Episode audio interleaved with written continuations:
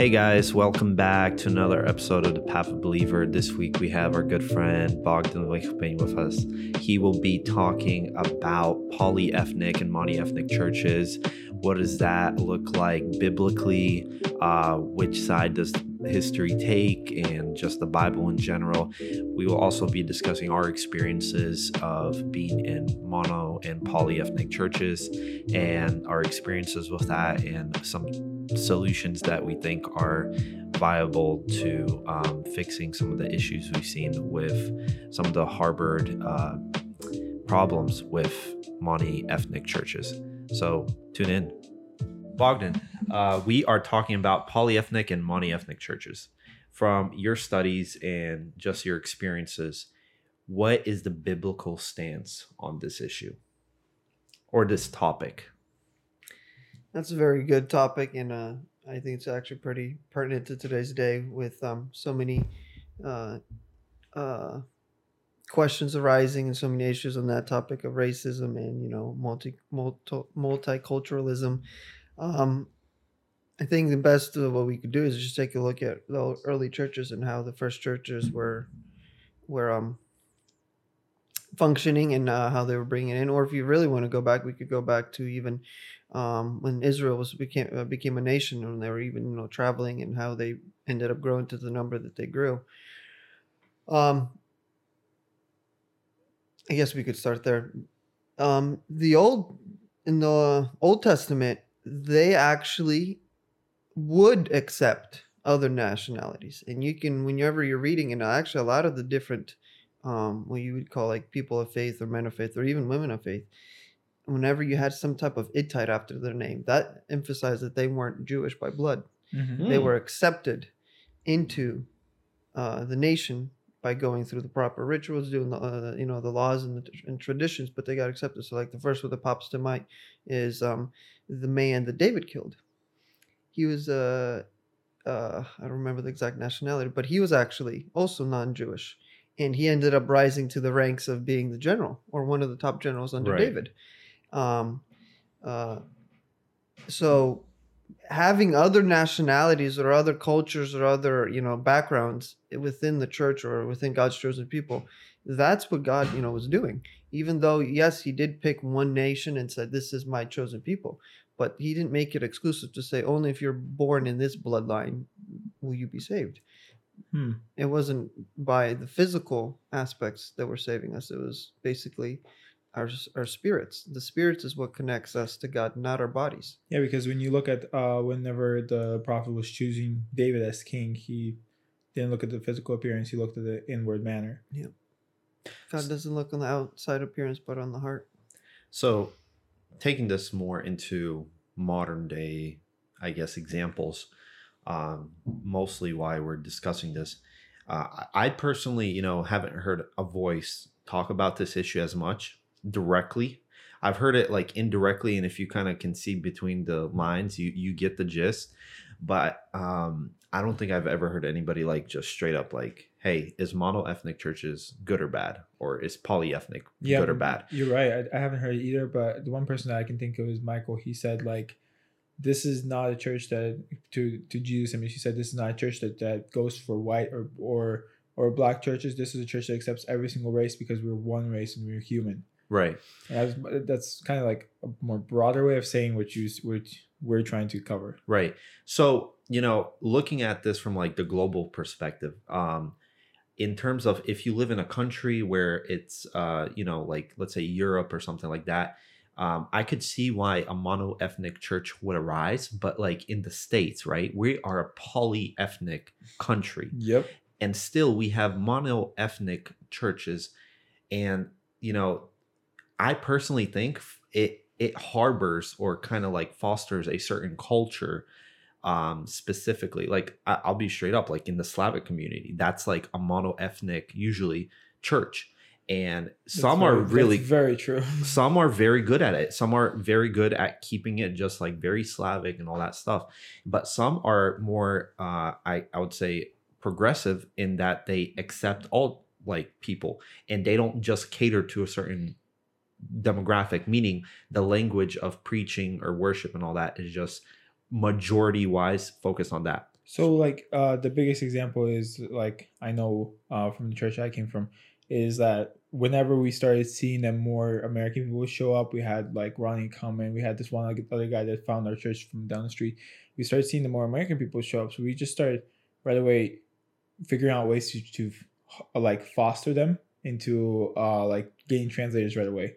And then all of a sudden we tried to do English services every single month and then now it's every single every single week. So I was just um let's go there there but there are some churches that just say no, this is a Russian church. This is where you gather and that's it.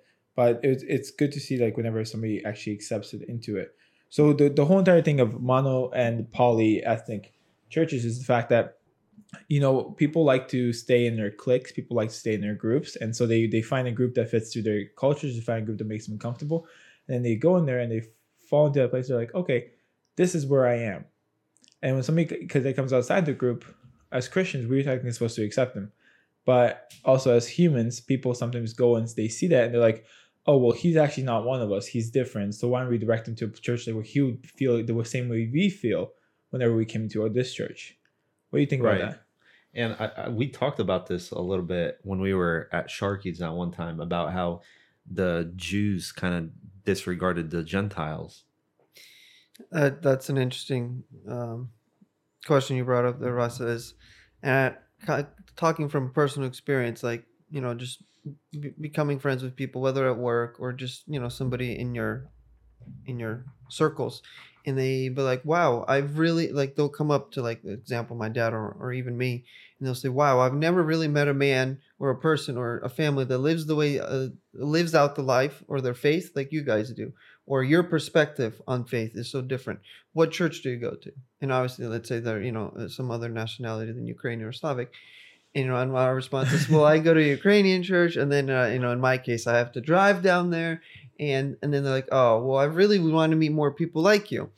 So that does definitely put a big barrier with people who want to get together with like-minded people who have the same perspective and live the faith out, you know, the way we try to do, which is, you know, as the Bible says, everything the Bible says we try to do, nothing more, nothing less. Um, so I think the question ends up rising is what we see throughout the, you know, for us immigrants who came here to the States and the how many years, you know, churches have existed, and we finally starting to see the fruit of the churches. The churches that stuck with only strictly Slavic speakers, and then churches that said, no, we should open up and be open to, you know, the people the same Yeah. way, example, as America was open to accepting us. And we see the results. Those churches ended up growing Yeah. and they ended up becoming uh, bearing more fruit. Mm. And the churches that stuck and said we're only Slavics, yeah, they got more members, but most of the time, if you look at it, most of them were just other, you know, believers that just moved from a different state, moved down here, and then you look at actual, you know, newcomers, you don't have that much. So the question is, is is our uh, today's church is it a center of culture or a cultural center, or is it a place where we A Um, social club. yeah, Social social, club. club. Or is it a place where we bring in, Everyone likes golf. Come join the club. or as you said, or do we bring, is it a hospital where we bring in the people who are dying Mhm. and are sick spiritually Ooh, that And is we- good. and we revive them? And the question, you know, it's like a hospital saying, yeah, like a Jewish hospital. Well, actually, there's actually a, a lot, and then there's you see in every single hospital ER when you walk in. It says we are not allowed to turn you away by law. yeah. So it's like you go into a Jewish hospital and he says, well, what uh, synagogue do you go to? I don't go to synagogue. Well, let's, you know, are you, you know, are you Jewish? No. Oh, I'm sorry. We can't take you in. you know and then if that's especially you know that's that's going against your medical uh um oath that you took and then what happens to our oath that we took to christ saying that jesus gave us the great you know the, the greatest commandment to go and speak to all nations yep. across the whole world Right. I understand the concept of, you know, Slavics or whatever nationality. You're trying to keep your culture, you're trying to keep your traditions. But the question is, is the church the best Mhm. place to do that? If you're trying to keep your family roots intact, well, isn't the best place to do that is in your family and at home Wow. with your family? Rather That's than good. say, I'm going to pass that off to the church. The church's job is to teach my kids. The church's job is to bring my kids to Christ. The church's job is to make sure they know Ukrainian. It's the church's job to make sure they come to Christ. so uh, what you're bringing up is a is a point that actually I think that a lot of people are scared to talk about is the fact that it's your responsibility to raise your kids, Right. not the churches. Come on, preach. And that's a really good topic. That is wow. I, So- I, I wasn't even expecting that we would go there, but I think that that is a great topic to bring up right off the bat. So a great example of that is like, I mean, he just kind of touched it was like, you know, kind of like teaching them. We literally have churches who like legit their language that they're teaching their kids is Ukrainian or Russian. Like it's forget English.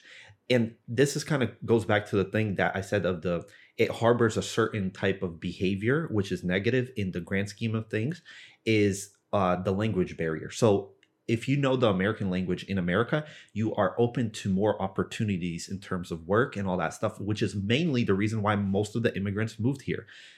But I don't know where it got lost in the translation. But it's like you come here and you're like, no, I'm gonna expect my kids to learn the language and get a good job, but I'm just gonna stay in my Slavic culture.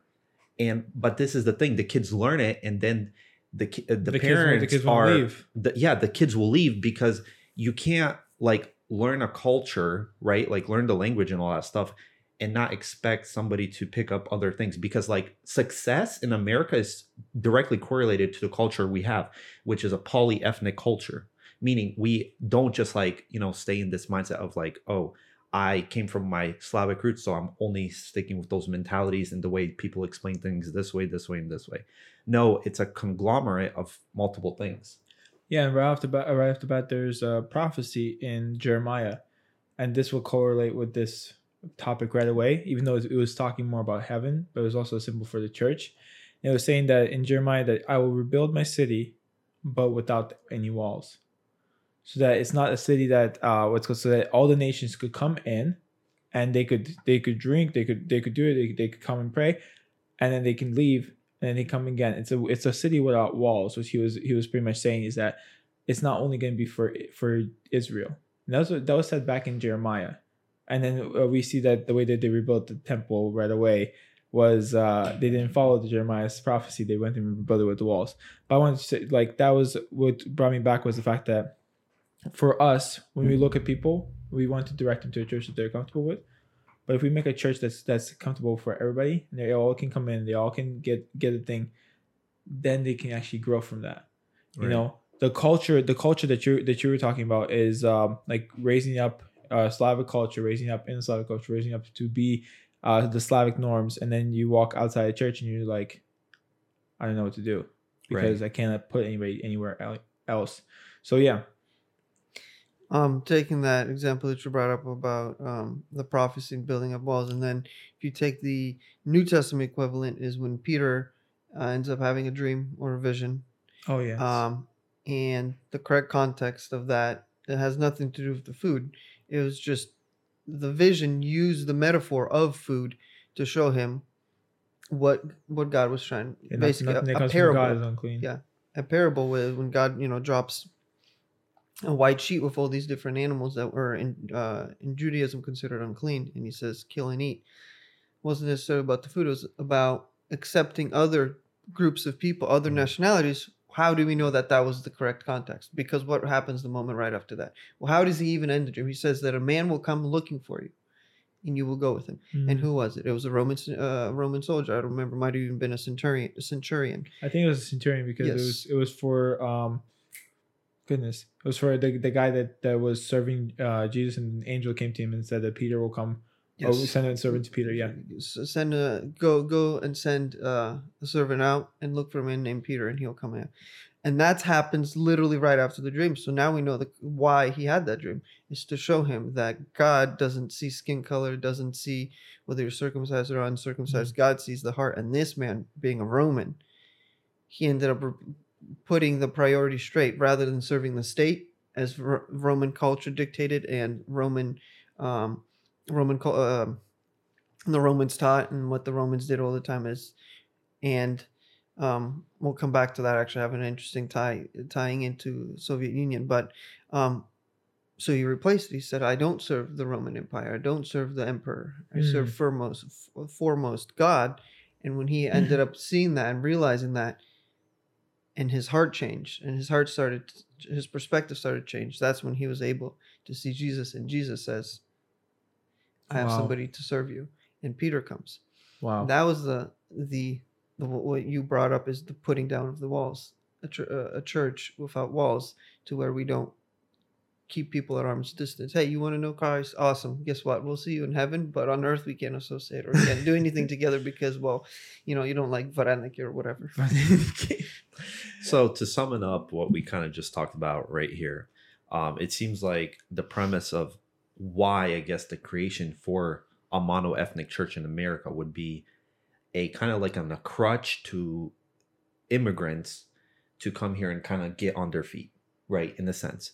But I feel like that crutch has been extended way too long in the sense of like the period it's been already like I would say 50 somewhere roughly 30 years, years. 30 years since immigrants have got gotten here and you know you look around and you're like you know it takes to learn a language by average around 5 years like to a level where you can kind of do basic stuff uh at at like a regular IQ so going from that it's like what can we do right? What is the solution for basically um, going forward? So what I have seen is you know with this whole language barrier because there's still immigrants coming in right now that come to the states and they don't know the language and everything else.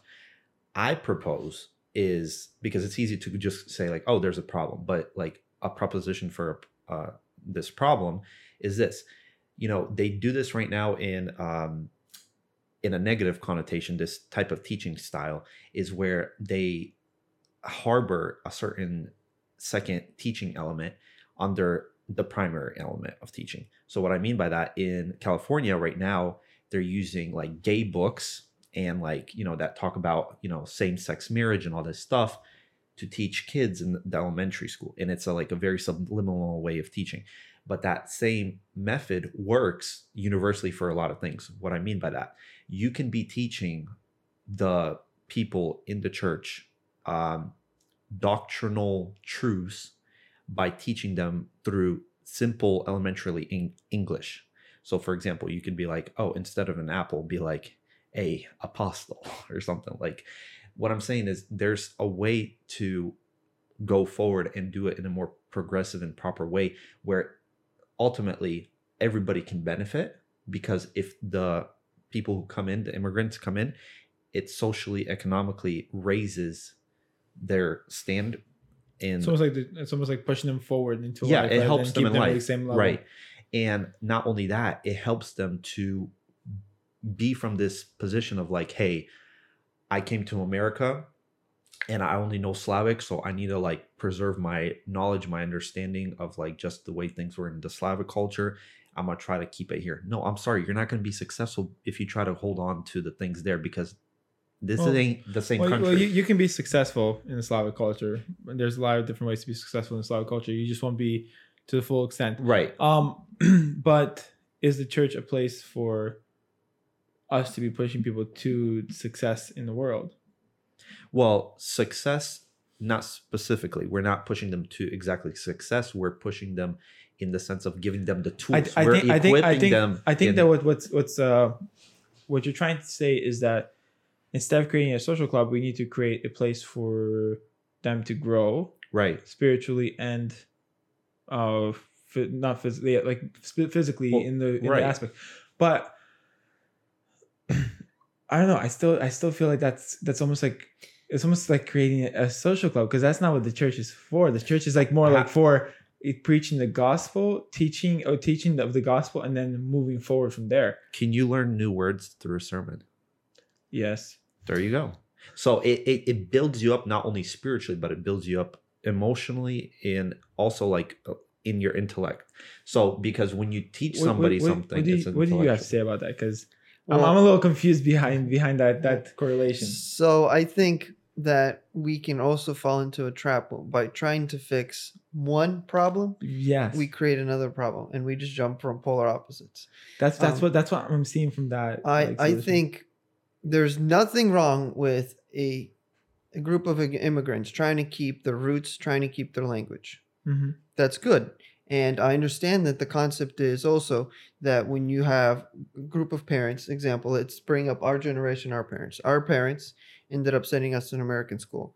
So we're spending majority of the day of English speakers.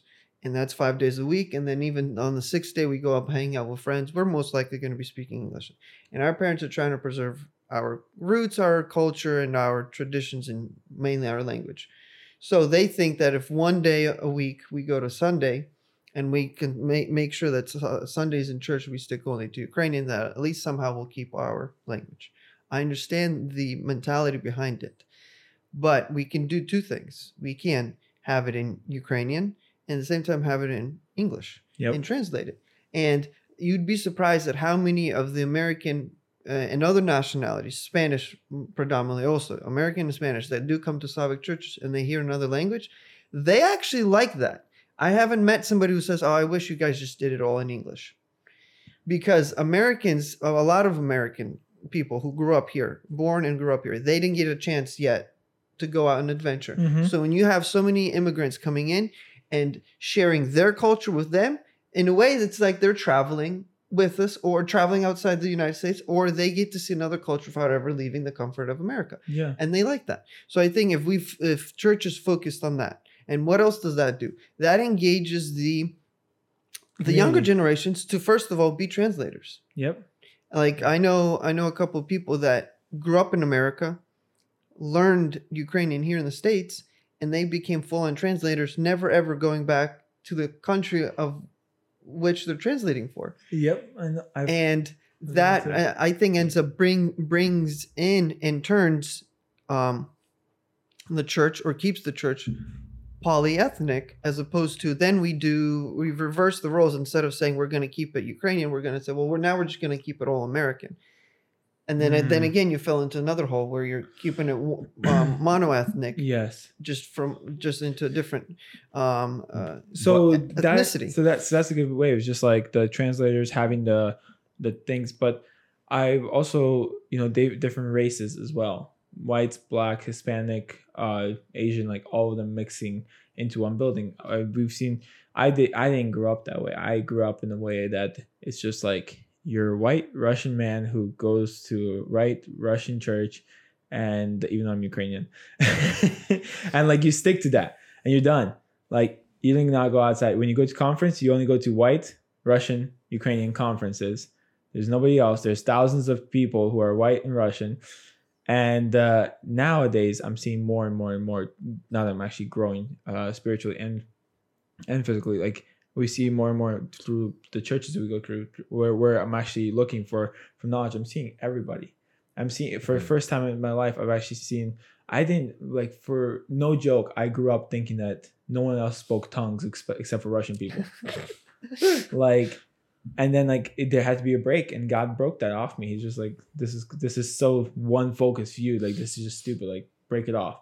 And he broke it off me by showing me people like literally a full room of like every single race speaking in tongues and praising God in tongues.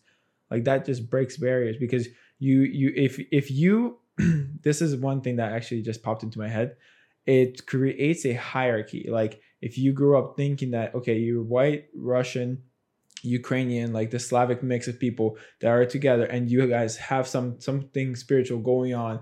You guys think that no one else in any other place has anything like that going on. So you start developing these things and you're just like why why is this even developing? But it's because you're always placed into a space where you only see that same group of people doing these same things yeah so whenever you go outside you're just like i'm not expecting you to do any any miracles. I'm not expecting you to be able to preach as good as we do because i've seen real preaching. I'm i'm russian or i'm ukrainian.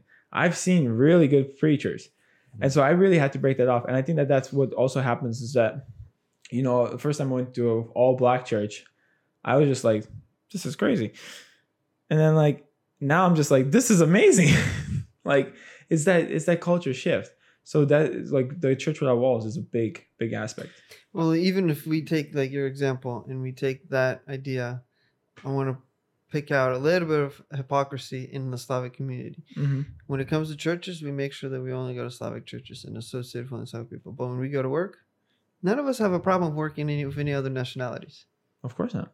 especially if you take the biggest and the you know uh, uh, biggest two let's say in, on the man side not, not um you know from personal experience construction and cars right you go Yep. into slavic community you have that those are the two main um occupations nobody in the uh, in the out of construction says we're only going to be building for russians or with russians no you got a whole bunch of other nationalities and they work fine they joke around they they even will bring in Ukrainians and Russians will bring in their own food. Uh, other guys will bring their food. They'll exchange. Same thing in the car community.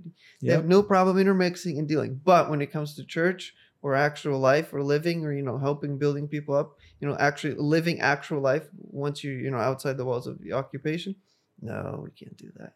Yeah. So it seems like, you know, we, with that type of mentality, I actually met a person like that. They're like, I can't go to a certain conference or this because if I, me, my presence being there means I agree with everything that they do. I'm like, and then I, I remember talking to you one time and it, it was this example of like, okay, I am a biology major. It's sh- surely going to come up evolution, right? and I have to learn it, right? I have to take the test. I have to answer the questions as if I was a person for pro evolution, right? Um, in order to get the full mark that I want on my test. Do I fully agree with it? No. Do I go to take the class and go through the thing? Yes, to just understand their point of view. Do I have to necessarily agree with it? No, I don't. But, you know, that's, I think, kind of a dumb way to look at it. I want to though retro back to your thing that you said about to uh, the American aspect, kind of going back and fighting the same issue that we brought up. Because to me, you know, when I think of like an American church, uh, because I personally now attend one, uh, you know, there's different cultures, right? So like when I think of American church, I think it actually is the embodiment of a polyethnic church how I've experienced it and seen it because like I can talk to my Hispanic buddies, I can talk to my Asian friends, I can talk to uh, Latvian or whatever people there are, and you know they will all help each other to learn that ultimate language through which we communicate, which is English, right? Right. um i i di- i don't think it's easier to have that polyethnic culture in a church that is predominantly slavic though uh because of the fact that there's almost like this pressure. I have friends who i've talked to who um and they're like hey yeah I, I visited this church and he's like it's predominantly that. And sure they have an english service and all this stuff but i still don't feel as welcome there and like it because it's kind of like we were talking about clicky Yeah. So, well, that's a barrier that you have to get over because either th- th- there's a couple options you can take. You can take the option of saying, I'm going to start controlling of how many U- Ukrainians and Slavics come in in order mm-hmm. to keep the Slavicism down.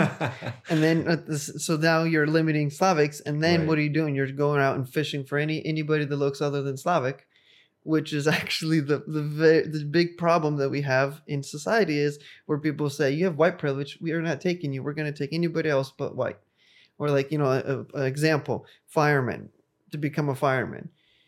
Mm. Anybody that's other than white, they don't check. They don't really check how good you are. Your test scores nothing.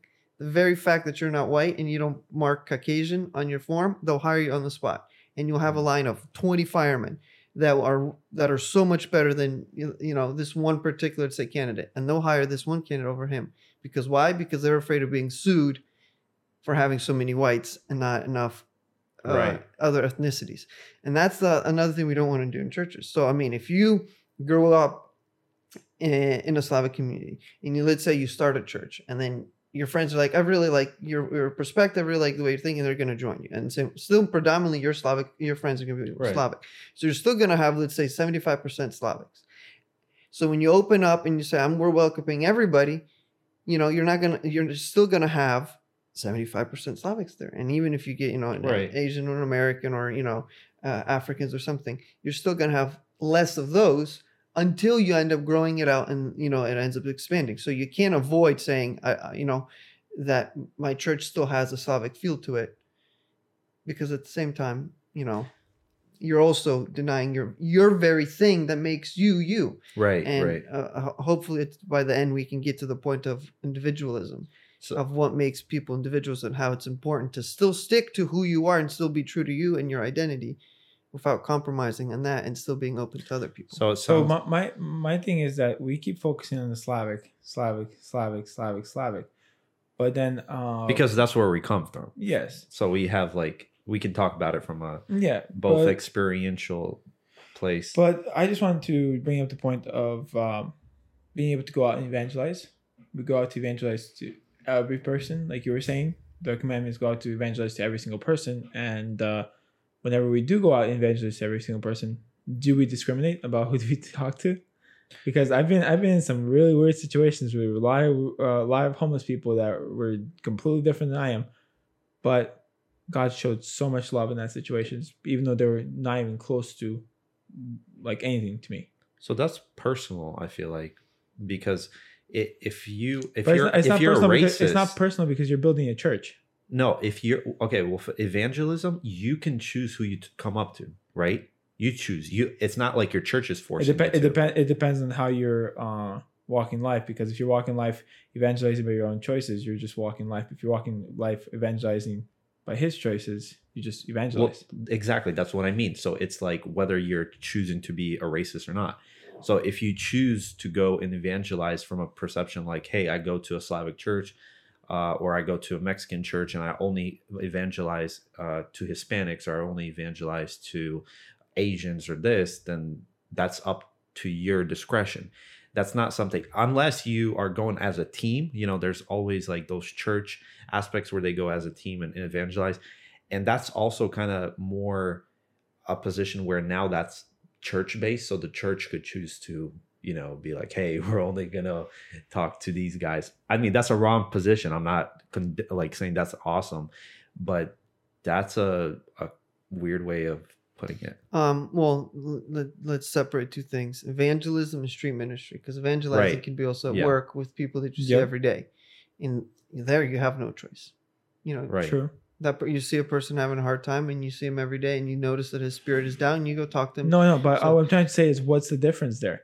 If you're going out to evangelize, but you're right away out of nowhere, you're able to talk to every single person and share Jesus to every single person, and be able to bring that to every every person because you're going out to Guatemala and Honduras and what's called Nicaragua to talk to people that are completely different than you are about Christ, but yet in the church you're only going to stick to your own people and your own views. Yeah. So when you go do street ministries as opposed to evangelism in, in circles that you're, um, you know, involved in, um, I think it's important to remind people of what church is and remind them of spirituality and not necessarily saying, hey, you have to come to my church. My church is better. Mm-hmm. Because l- l- well, let's face it, that person might not be comfortable, regardless of our cultural background, might not be comfortable the way we do church service. You know, they might have grown up in a more conservative church to where they like you know hymns over louder music and they like lights over darker and they come to your church like oh this guy's pulling me into some somewhere dark so when we just remind them that there is a God who loves you and you should go, you know, go seek him and go to a church that you are comfortable in, that is a Bible preaching church that believes that you're saved by Christ, through Christ, uh, and through faith and faith in Christ alone. And if they want to say, hey, I want to try your church out, and they're open to the idea of trying something new. Can I you correct you it. for a second?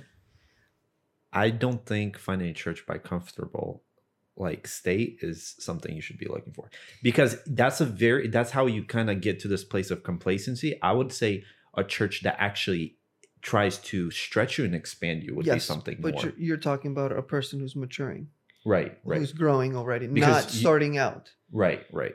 So when you're starting out, and let's say they're let's say they have a Baptist background, and they know that they're comfortable in a Baptist background, there's nothing wrong with that. No, You but know, what, saying- what I was, what I was to- saying was that um, if you have no problem going out to evangelize to everybody, why would you have a problem with, with everybody coming to your church? Yeah, we shouldn't have a problem. We shouldn't. We Yeah. shouldn't. So That- that, that, that- that's like the uh, as we are just talking about it, it's just like why would it why did it why did it ever become a problem in the first place? Right. I I mean, Because it stretches our comfort zones. Oh, we're the people that don't like to be stretched. yeah. Well, humans are creatures of habit, so That's true. we, we stick to. That is true. But I know you wanted I know you wanted to circle around to talk about um, Individualism. individualism. Yes. So that is something that is very pertinent in our society because that's being eroded. We're Mm. trying to throw we're we're being thrown into groups. And you're part of this group and you're part of this group and you're part of this group and then you only have group identities. But individualism, that's what makes us unique Yes. in Christ because we're image Yeah. bearers of Christ. But Mm. we, with being image bearers of Christ, we still grew up in different cultures, different parts of the world, and even our little things like the way our, our families, we were raised in our families, and the way what school we went to, that all ends up affecting and uh, shaping us. Yep. And that is something that we have to remember when we're talking to people too, is everybody's an individual and not to categorize them. Oh, he looks like he's part of this group or something. No, when we don't look at the physical appearance, that in my for me that helps me not put people in groups, but helps me realize that this is a soul, a spirit that is individual and that is unique in its own way, the same way as I am. And that even uh, ends up stretching to when it comes to genders not seeing male or female, but you're trying to m- minister and trying to talk to and feel and sense what that spirit is going through and relate to them and say that there's somebody that loves you for who you are and how you are, not because of what happened to or everything else, but because you are a Hmm. part of him. You're his creation who's made in his image. And um, that's what gives us voices. That's what gives us uniqueness. That's what gives us the ability to say, I, I want to hear my voice heard. Because if you're not an individual and you, you were like society's suppressing that, that means we don't have a voice either. And the only time we have a voice is if a group of us comes out and starts doing it and that that ends up eroding the whole concept of what god was trying to do when he created individuals and said you first are individuals then after you being an individual then you start making a family Uh, and then after family then you start making communities and nationalities and so on like that. But before any of that we're individuals who are unique and god knows everybody individually and uniquely. That's why he always brings up i know the one of the um, most amazing examples that i that resonates with me is that god knows every star by name. Right. and that's a star and there's trillions of those. What more are we as individuals and the fact that it emphasizes he knows them by name not that he created them each one or not only that he knows where they are and so on like that but he knows its name we don't even know the stars' names. yeah what does that mean about us Yes, I actually just to circle back around. Um, I remember in season two, we were supposed to do a podcast episode about uh individuality and uh, self image and things like that. We did it with Naomi. Uh, no, I know, but with Bogdan, and we scrapped that episode. Oh yeah. Um, but I wanted to bring up that one point where it's just like the art form will change with time, and then time changes the art form or something like that. You remember? yeah ba- basically what it says that first um art is going to try to resemble and express something about life hmm and it will get to a point where the whole meaning of life is just art. People only live for art. The is roles but get is, switched. is, is, can they be applied to this example about the individualism? yeah, because it takes away the whole meaning of being an individual, the whole meaning that you your experiences in life and why you're in life Okay. here on earth as an individual gets eroded and you're saying your only your only reason to be here on earth is to be part of a big giant collective. And what you personally are going through, who you personally are, and things that happen to you, and making sure that you are spiritually, mentally, and physically healthy, none of that matters because mm. the greater good. Yeah. Right. the community as a whole needs to be healthy. And what you individually the, the same way is when we have any pain or anything wrong with any one or let's say our digits or any any tiny little part of our body we feel pain. The whole body feels pain Wow. because that part matters. And if you used to cut it off or whatever the rest of the body suffers imagine cutting your thumb off. So I have a yeah question. you, you can't do anything. And it's just like it's just one finger. What what's the big deal and Yeah. that there uh, uh, you know is a good illustration of how little things still matter it still makes the whole body you know who it is because of the little things put together I have a question of how do we preserve individuality, right? But we also don't neglect the Lord's will. Because look, we pray, Lord, let your will be done on earth as is in heaven. Heaven is not going to be just segregated by Slavics, Russians, uh, or whatever, um, Hispanics, uh, Americans, uh, Eskimoians, or whatever. I don't know the, the all the cultures, but like, long story short, that's not how it's gonna be. You know, it's gonna be all just mixed up. So it's gonna be kingdom culture. How do we have? How do we preserve that on earth? Right? Let your will be done on earth as in heaven. So meaning, how do Christians manifest the kingdom mindset of that culture of hey, I am living as a spirit Yeah. in a human body. And my culture is gonna die the moment I hit that grave. And the culture that will last eternally is that kingdom culture. So the thing about this, I'm, I'm gonna let Bogdan speak about this as well.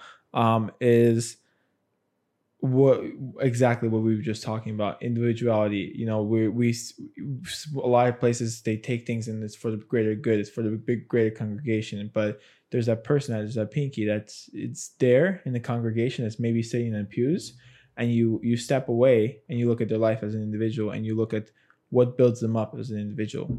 For me myself for Vasya, i'm built up by the lord. I'm in my room on my knees being built up by the lord if a person is not being built up by the Lord, how would they ever be able to know what the Lord's will is? Because you cannot follow the Lord's will if you do not know the Lord. Well, right. You can be sitting in the pew and be uh what is it called? Sardines?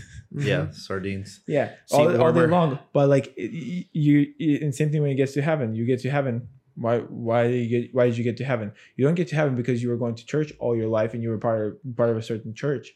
You get to heaven because of your relationship with God every single day of your life. Right. That's when you get to heaven. And when you get to heaven, that's your individuality. Your individuality is me with the Lord, and He built me up to every single thing that I stand Preach. on right now. Right. Not not the fact that I go to a this church and this church teaches this way, and I believe that Pentecostals, you know, I believe this, and I believe or I'm a Baptist. That's not your individuality. Your individuality is take apart those things. Look behind the look Can I say the a statement? Denomination is not your identity. Yes. So when you when you pull those things apart, when you rip apart that stage that you put up in front of your your place, and you look at the person that's sitting there with the one light hanging around their head, what is that person? And if that person is not built up by God, how will you ever know what, what the will of God is? Because sometimes the will of God will confront the will of your congregation. Yeah. And what are you going to do at that point? Will you follow your congregation or you follow, will you follow the God's will? And if your and if your individuality is built upon your con- congregation, God's will will be at second place. Uh, that that I'm very glad that you, Daniel, brought that up. Um, it's a two-sided coin, being an individual and being part of a community. Um, if we look back at like biblical history, and God's the one who created nationalities and languages Right. because humans started to do use their unity as an e- for evil. So Right. it's like I'll make to build the tower. to build the tower of Babel. Yeah. So because they were trying to do that, God says, "I'm going to scatter you across the earth, and you won't be able to communicate." But just as everything that God does, and it might seem to us like, "Why would you do that? That's kind of bad for us, or whatever."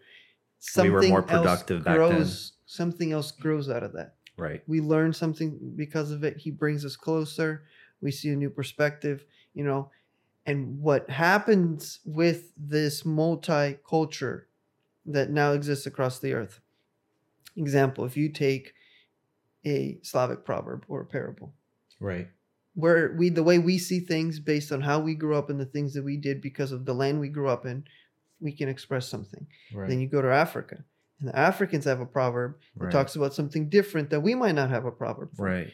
based on where they grew up and the way they have to live life. And then you go to another continent and they'll have another thing. So what does that do?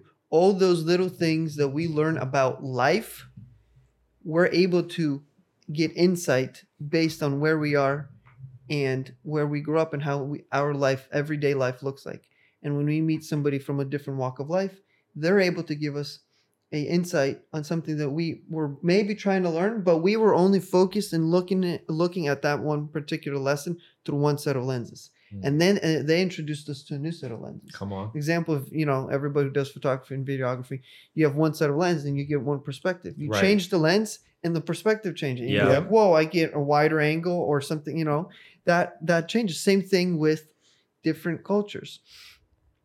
And each one now, if we tie this into spirituality and God, we're able to learn the way people see God from their different cultures. Because if you look at the Slavic culture, how we we were grown up to see and view God, and then let's say you go to Jewish culture and the way they grew up. Yes, you might say Jewish have more, you know, Judaism has more spirituality and so on because they were, you know, they went they were the ones who walked with God for so much longer. But that's not to say that you Slavics or Americans or Africans or Asians can't have some insight that maybe the the Jews. So even though the Jews might have you know this abundant history of spirituality behind them but that's not to say that some other nationality has a different perspective different insight. That doesn't mean that they're contradictory or that one has to be right the other one. It, a lot of things the more in life you you get to experience the more you see especially in spirituality the more mature you, you grow you start noticing that there's a lot of things that are two sides to one coin. And that is what ends up tying in you as an individual at the same time giving you the ability to be in a culture and still doesn't fight the two. Mm. because because i grew up in this community and this is the way i was raised and this is the perspective we had is awesome. And you're able to contribute to to a different group of people or in a different setting example in a multicultural church that will give you them insight and that's why it's amazing when we share uh, testimonies and just different insight of what God's opening up. Because if if God opened up everything the exact same way to every single person, then that's no different than just getting an upgrade update from Apple or from uh, you know Microsoft. Everybody gets the exact same update the same exact time, and there's no difference among you. But when God opens Himself up in a particular way to you, and then a different way to me, and when we share that we, we're able Mm. to first of all we get connected through him and in him by getting to know him because of the way you shared and what you share and the way I share. And that's what ties us all together Come in unity. So I just wanted to uh, bring back. So would you say that individuality and uh, uh what's called? Yeah, I can speak. Individuality and the multi Culture. multi uh, Ethnic. ethnic multicultural churches go hand in hand. Yeah, you can't have one without the other. I want to add to his example. Uh, this analogy just came to me like this in my head right now. You can discover or better understand the creator based off his creations. Exactly. So, like, you have an African, you have an Asian, you have a North American, a South American, all these people, and based off all those little things, you're like, oh, so this is the mind behind these creations. Mhm. It's like little fragments of a puzzle. Yeah. When the creator is not visible to you, the best way to find out and learn about the creator is study his creation. And Wow. if there's multiple Because his different image is on us. you study all of it. And if If you're, ma- each if you're made individual image, yeah. Each individual person, each individual creation, you get to know more and more about the creator. Wow.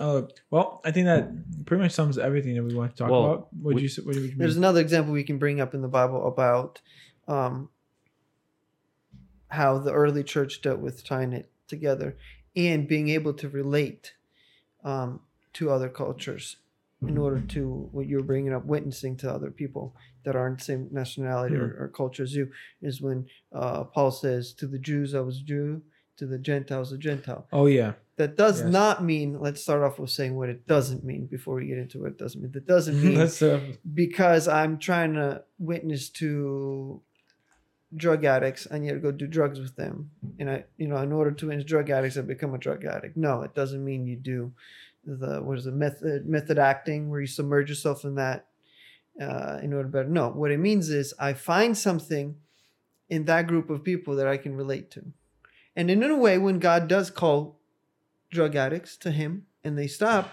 they are much better suited to witnessing to them. Not that they have to go do it again, but because they came out of it, they're able to relate to them and say, I know what you've been through because I went through. But when it comes to the people who haven't been involved in whatever you're trying to relate to, you still find something to relate to. And the example that Paul himself gives us, I believe it was Paul, is when he went to Athens in hmm. Greece and he spent a fair amount of time, it's believed maybe to a year, maybe even over a year, just talking and debating with the philosophers there and just observing them and talking to them. And then finally, when he got up enough uh, information to where he could create a whole int- presentation for him. He says, I've been talking with you, and you guys have all these mini statues for all these different gods. But I noticed, and the one that drew my attention is this statue here that says to the unknown God. I know who that God is. And how was he able to do that? He was able to do that because he studied with them, he talked with them, he debated with them, and he noticed that the, the these the idea they have an idea of metaphysics. They have an idea that there's a bigger and stronger being than us uh, here on Earth, and he was able to see what you know how they thought about it, what they thought about it, and the fact that they have all these gods. And then when he got all this background information, something he could relate with, he said, "I can relate with that because I can tell who that that God is." and he goes on and gives them the the sermon or the, uh, the, the speech that he does about you know Jesus and God, and he's able to have them relate, be like, you guys cover this God is for this, this God is for this, this God is for this, but this God here covers all of them Hmm. Because he's the God among gods. Wow. And that's what I feel like is a good example to show what he means by to the Jews I was Jewish, to the Gentiles gent, uh, Gentile. He was able to find something he could relate to to tie them, uh, to tie what he's trying to uh, portray and explain to something that they understand, or even what Jesus did.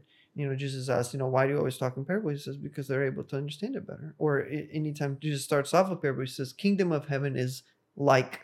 And then if we start seeing the parables that he talks about, they're always about what? Either farming or some type of business or some type of um, uh, trade. Uh, you know, uh, um, what's the term I'm looking for? Some type of um, bartering or trading or business or e-com or some type of commerce. You know, that was uh, very common to everybody that he was talking to, and he was able to relate because, like, yeah, I know, I understand, where he's coming from because i that's my job, or I'm a farmer and I, I understand how farming works, and or sowing seed, or you know, being a businessman and giving out uh, talents to you know go and multiply and trade and you know currency exchange and all that. That's how he was able to relate to so many people. It's because he was able to tie, give them examples to each type of each group of people that was able to understand. And then even when we see the Holy Spirit works, and um, when it was Peter who was doing uh, his first big sermon, uh, big sermon on the day of Pentecost, he through the Holy Spirit was able to talk to so many different nationalities because the Holy Spirit filled him, and he was able to talk in, uh, uh, in Mm. tongues. And what is each nationality says? How is it that I, this nationality, able to understand what he's saying, and the guy next to me, a different nationality, is able to understand it? and that's how god and the holy spirit work is they they're able to encompass and unite people Mm. coming from different backgrounds but still unite into one Wow. That that makes a lot. That like makes a lot of sense.